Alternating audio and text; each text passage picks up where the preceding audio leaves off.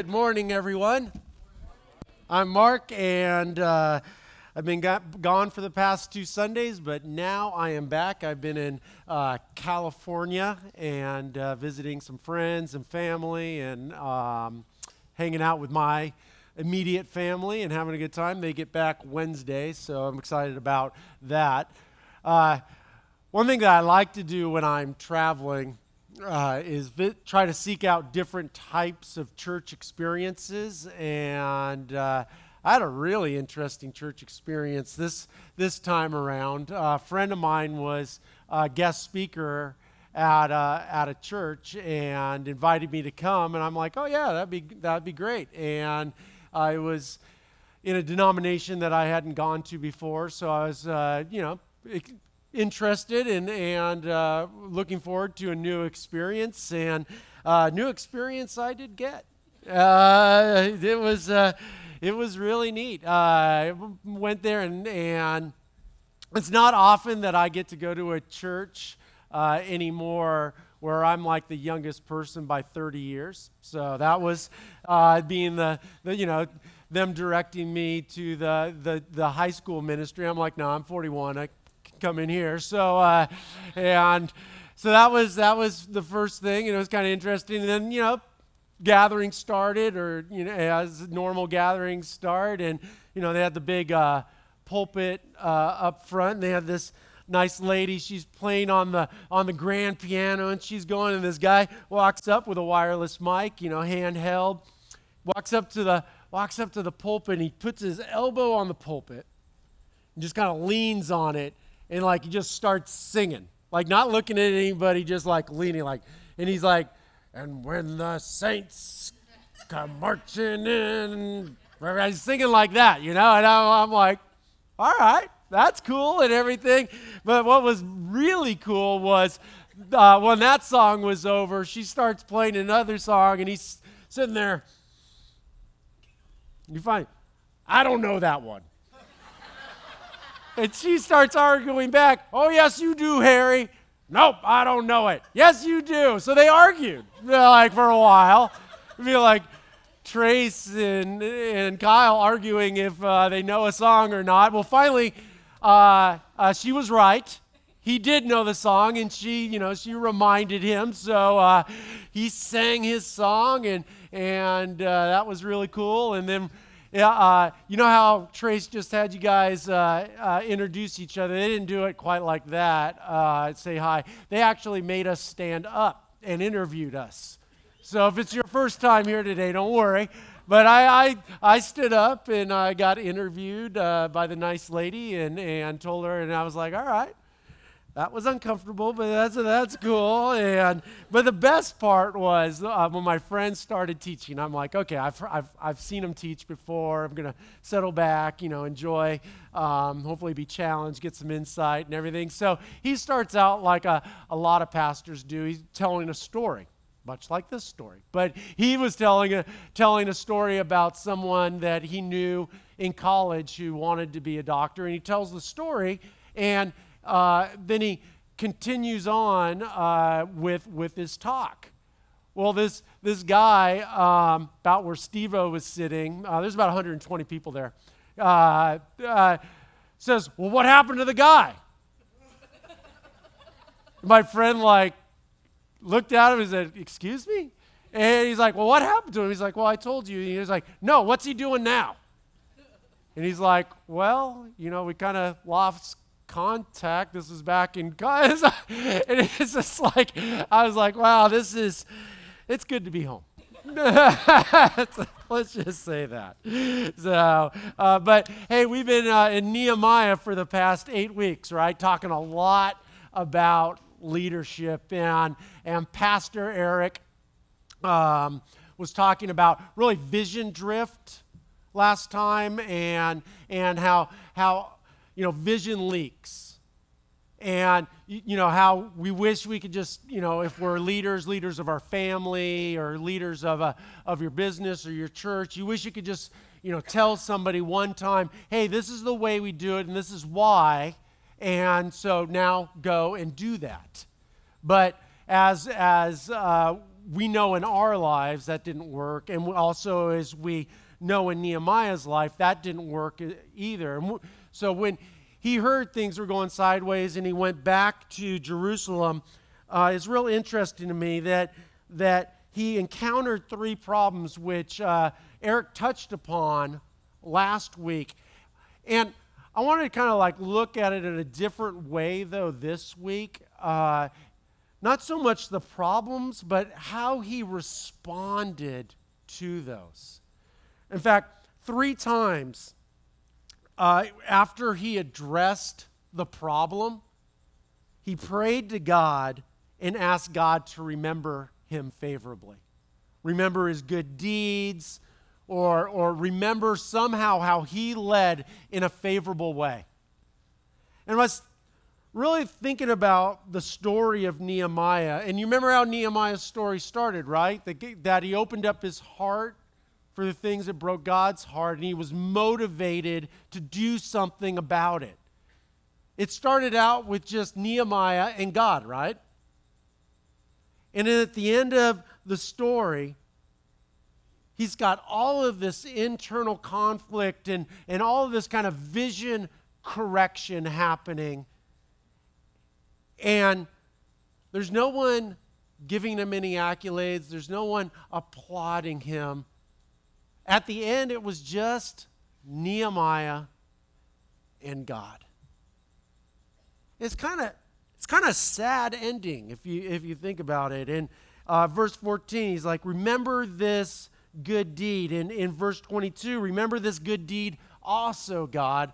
And then finally, he closes the whole book of Nehemiah with this final sentence Remember this in my favor. Oh my God. OMG, right? I just realized that. so, um, and I look at this story and I wonder if it could have ended any other way. Like, is there, is there a way that, that he could have addressed this and not ended up alone? Or if that, if that really is the reality and that's really kind of the, the, the takeaway here, is that a lot of times that when we're leading, we're doing it for God, that, that, that if we're not rock solid with God, that we may be short on mission because if we don't have that, we don't have else. Now, check out what he had to do and what he had to endure. The first problem when he got there was that they had neglected the temple. They had agreed that they were going to take care of the temple, but when he came back, they had totally neglected, they had totally neglected it, and he had to essentially have a change of leadership in the temple. And in the in the text, there's nobody saying, Good job, good decision, Nehemiah, you know, oh wow, you did, you know, this is awesome. No. He's all alone on it. He cries out to God after this decision God, this was relationally so hard. These were guys that he built the city with. And he's sitting there and it's like, God, please remember this good deed, oh my God. And do not forget that all that I have faithfully done for the temple of my God and its services. You know, Pastor Eric last week was talking about looking up. And I don't think Nehemiah would have been able to make this decision relationally, pay the relational price to bring into bring back into line the original vision that God had for Jerusalem and his people if he hadn't been looking up. The second problem that he encountered was they had profaned the Sabbath.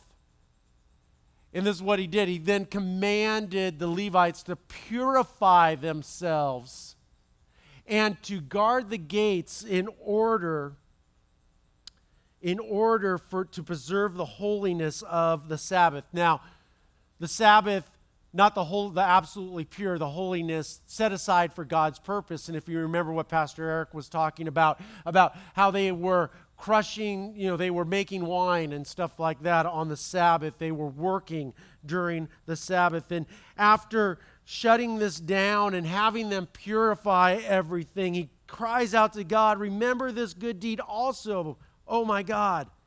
Have compassion on me according to your great and unfailing love. Like as someone who's a leader, I, I just like I can I can almost feel like his, the the anguish and the pain and where this is coming from. You know, we've been talking about a lot of the good side of, of leadership, a lot of the, the positive sides of leadership, but, but a lot of times, leadership, especially when you're following God as closely as you can, can end up like where Nehemiah is alone and nobody applauding you. And then the final problem that he had addressed is that they had defiled the priesthood.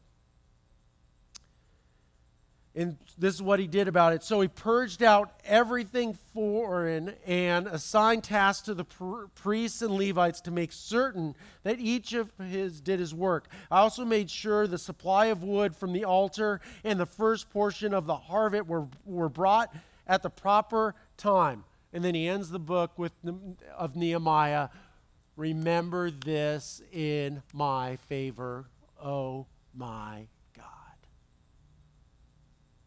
It's sad. It's sad. It's like the, the, a lot of the, the, the joy and the excitement at the beginning of the journey had just been taken out of him.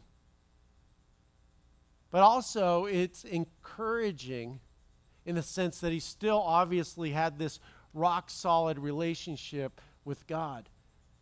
But he'd been so knocked off his, his kind of his, his game and so disoriented or, or disillusioned with it that, that he felt that he had to do these prayers in earnest to his God.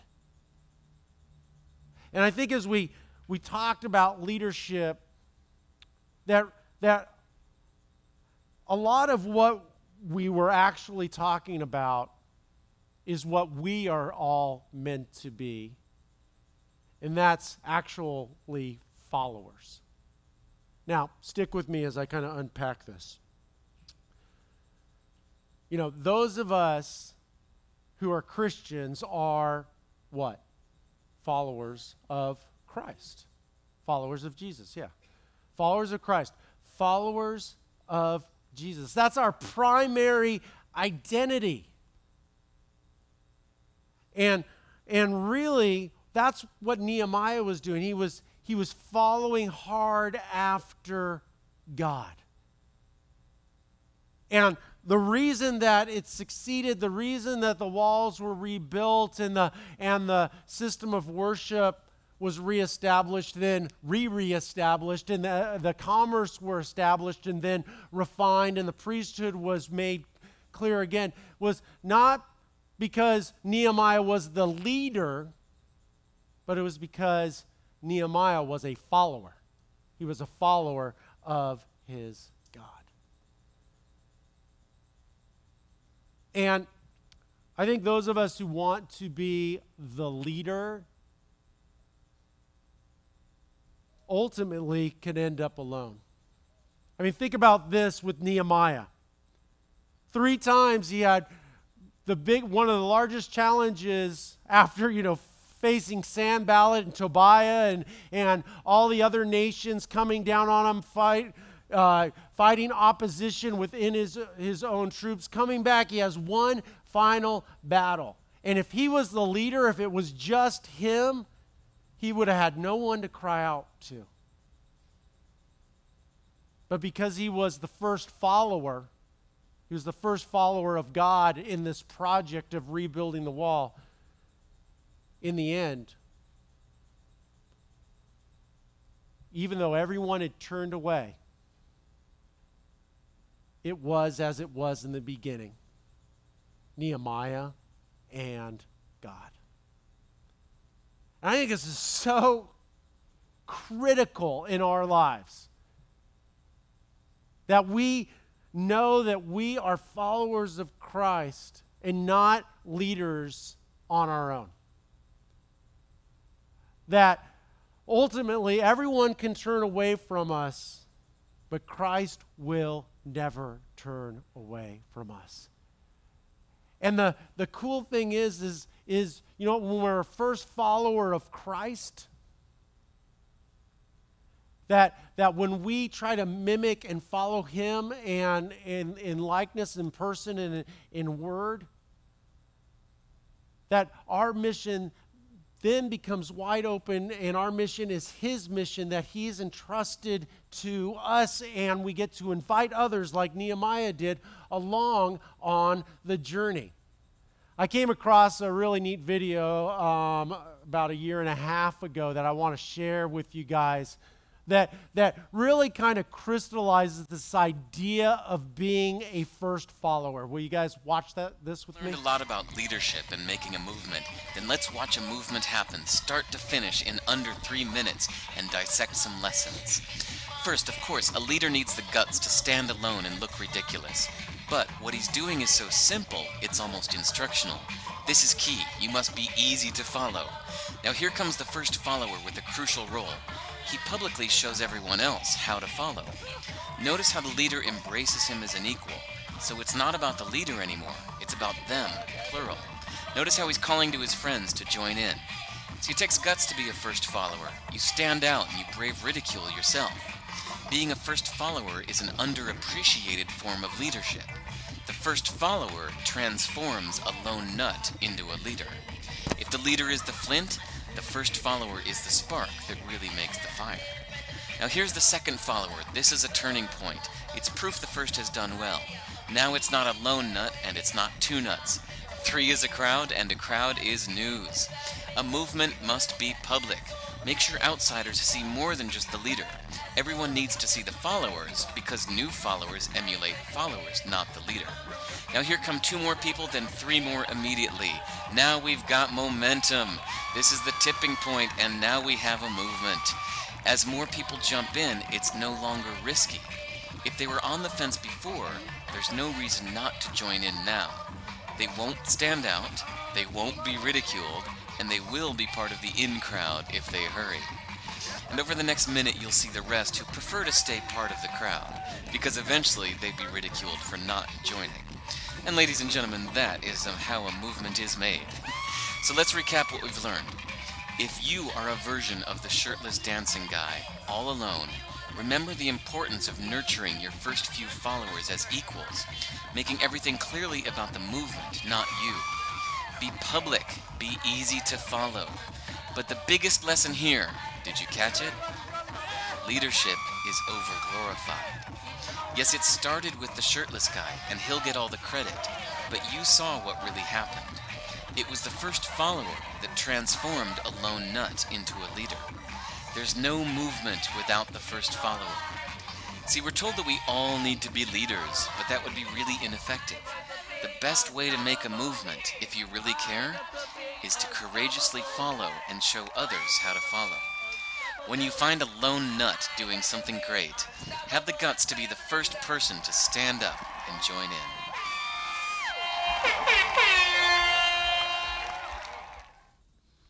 It's a fascinating video, isn't it? Now let me tell you how that video was was made. They were at, you know, some drug-induced hippie thing, right? And these people who are halfway sober were sitting there, and one of them taps him on another person on the shoulder and says, "Look at that crazy shirtless dancing guy."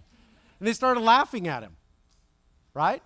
They started laughing at him and like, this is so funny. Let's film him so we can laugh, show our friends and laugh at him.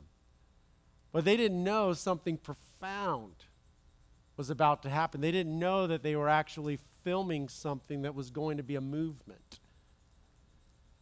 You know, who was the most important person in creating this movement? the first follower because without that first follower that video would have maybe gone on a, you know 10 more seconds and then it would have got old and and and turned it off, and there would have been no movement.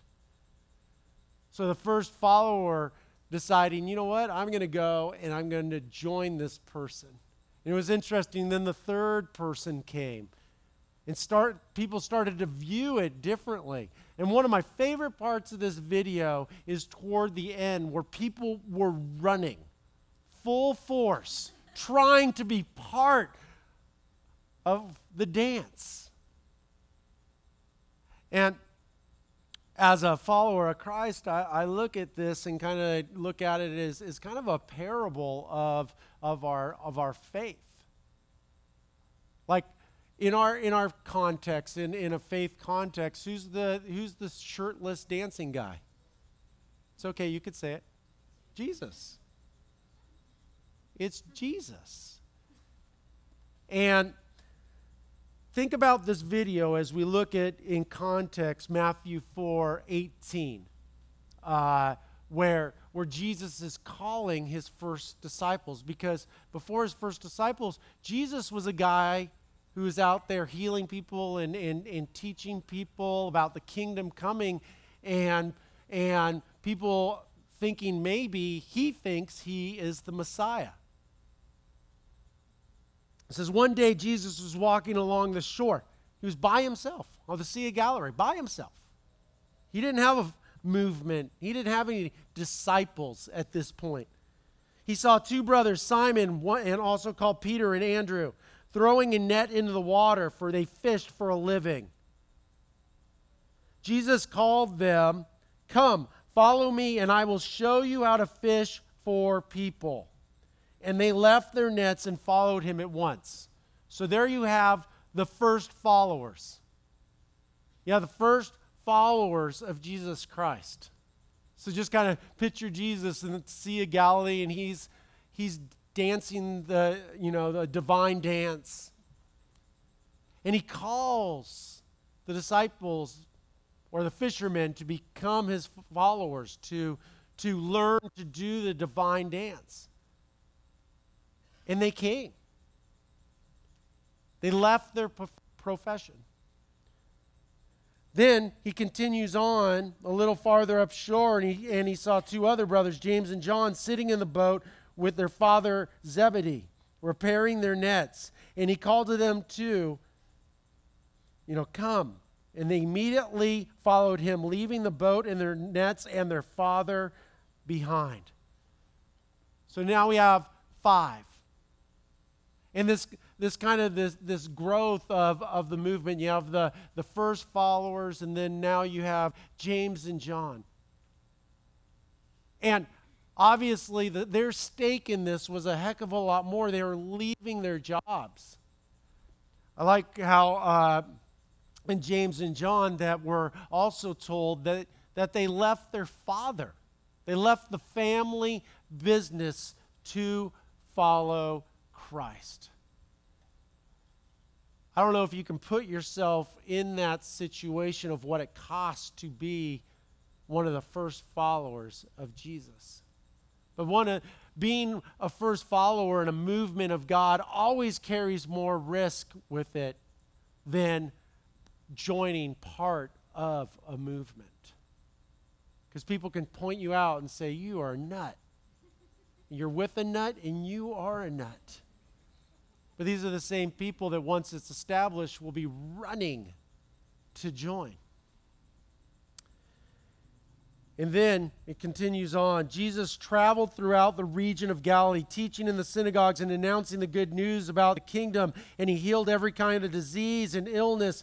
News about him spread um, as far as Syria, and people soon began bringing to him all who were sick.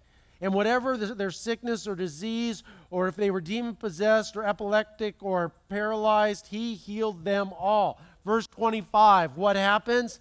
Large crowds follow him. Wherever he went, people from Galilee, the ten towns, Jerusalem, from all over Judea, and from the far east of the Jordan River. I don't know, I'm watching that video and, and kind of understanding how the movement of Christ began. I think kind of re illuminates kind of like some different ideas of how the movement which we are part of, of, of Christ began. It began with some very daring first followers. You didn't have any guarantees, they didn't have the Bible,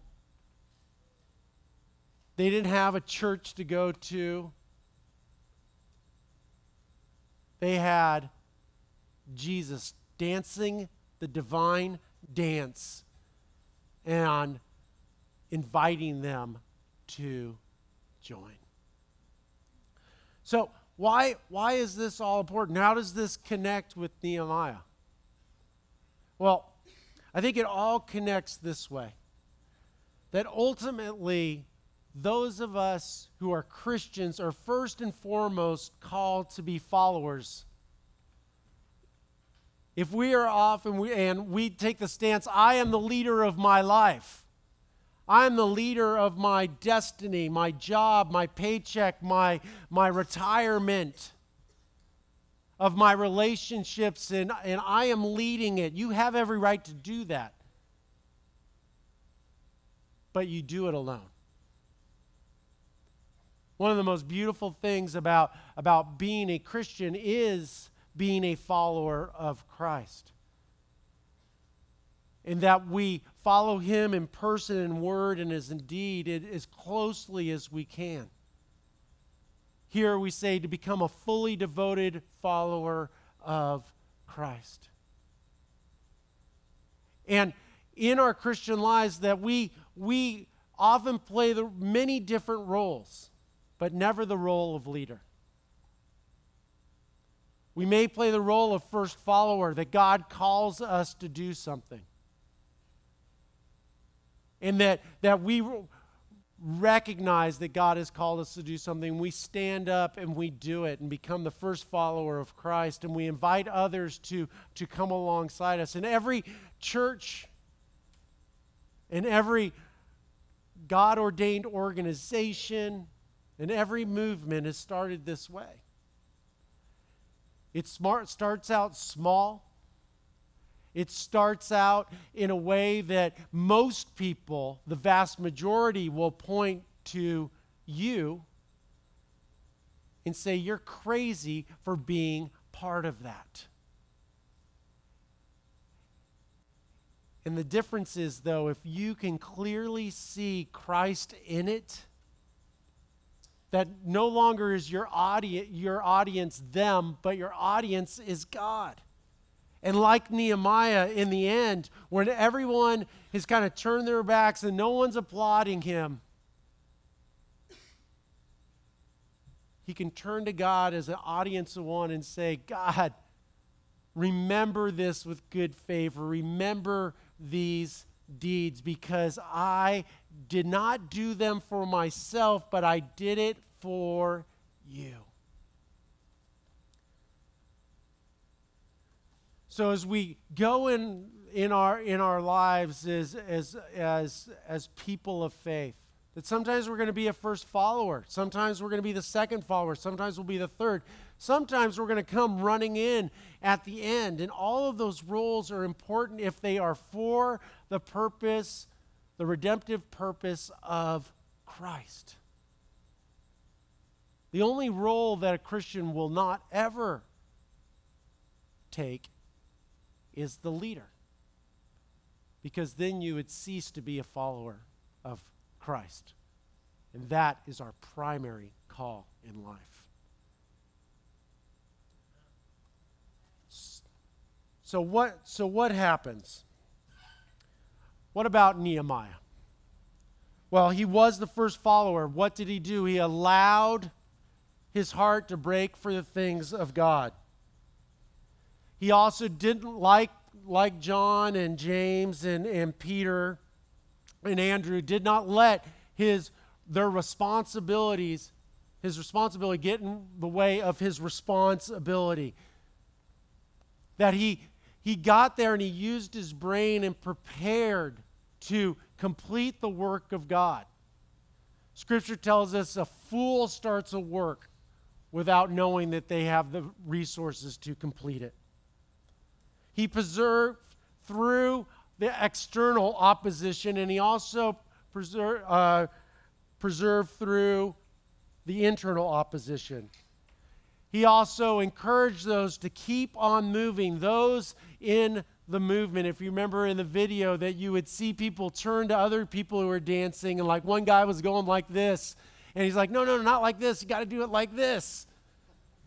Did it matter if he was going like this or like this? Absolutely, it mattered. it absolutely mattered because they were doing it together. And then what Pastor Dan talked about three weeks ago about aligning yourself with the call of God. That's what Nehemiah did. And then finally, what Pastor Eric talked about the focusing up. And I think ultimately, for every first follower, for every second follower, for every person joining a movement, that this is probably the most important factor. That ultimately, our lives is not being a follower of someone who's a follower. We're not a follower of a, of a church or a follower of a denomination. We are not a follower of a creed. But ultimately, we look up and we are a follower of Christ.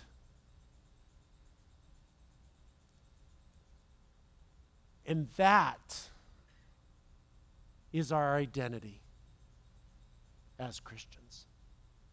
You guys pray with me?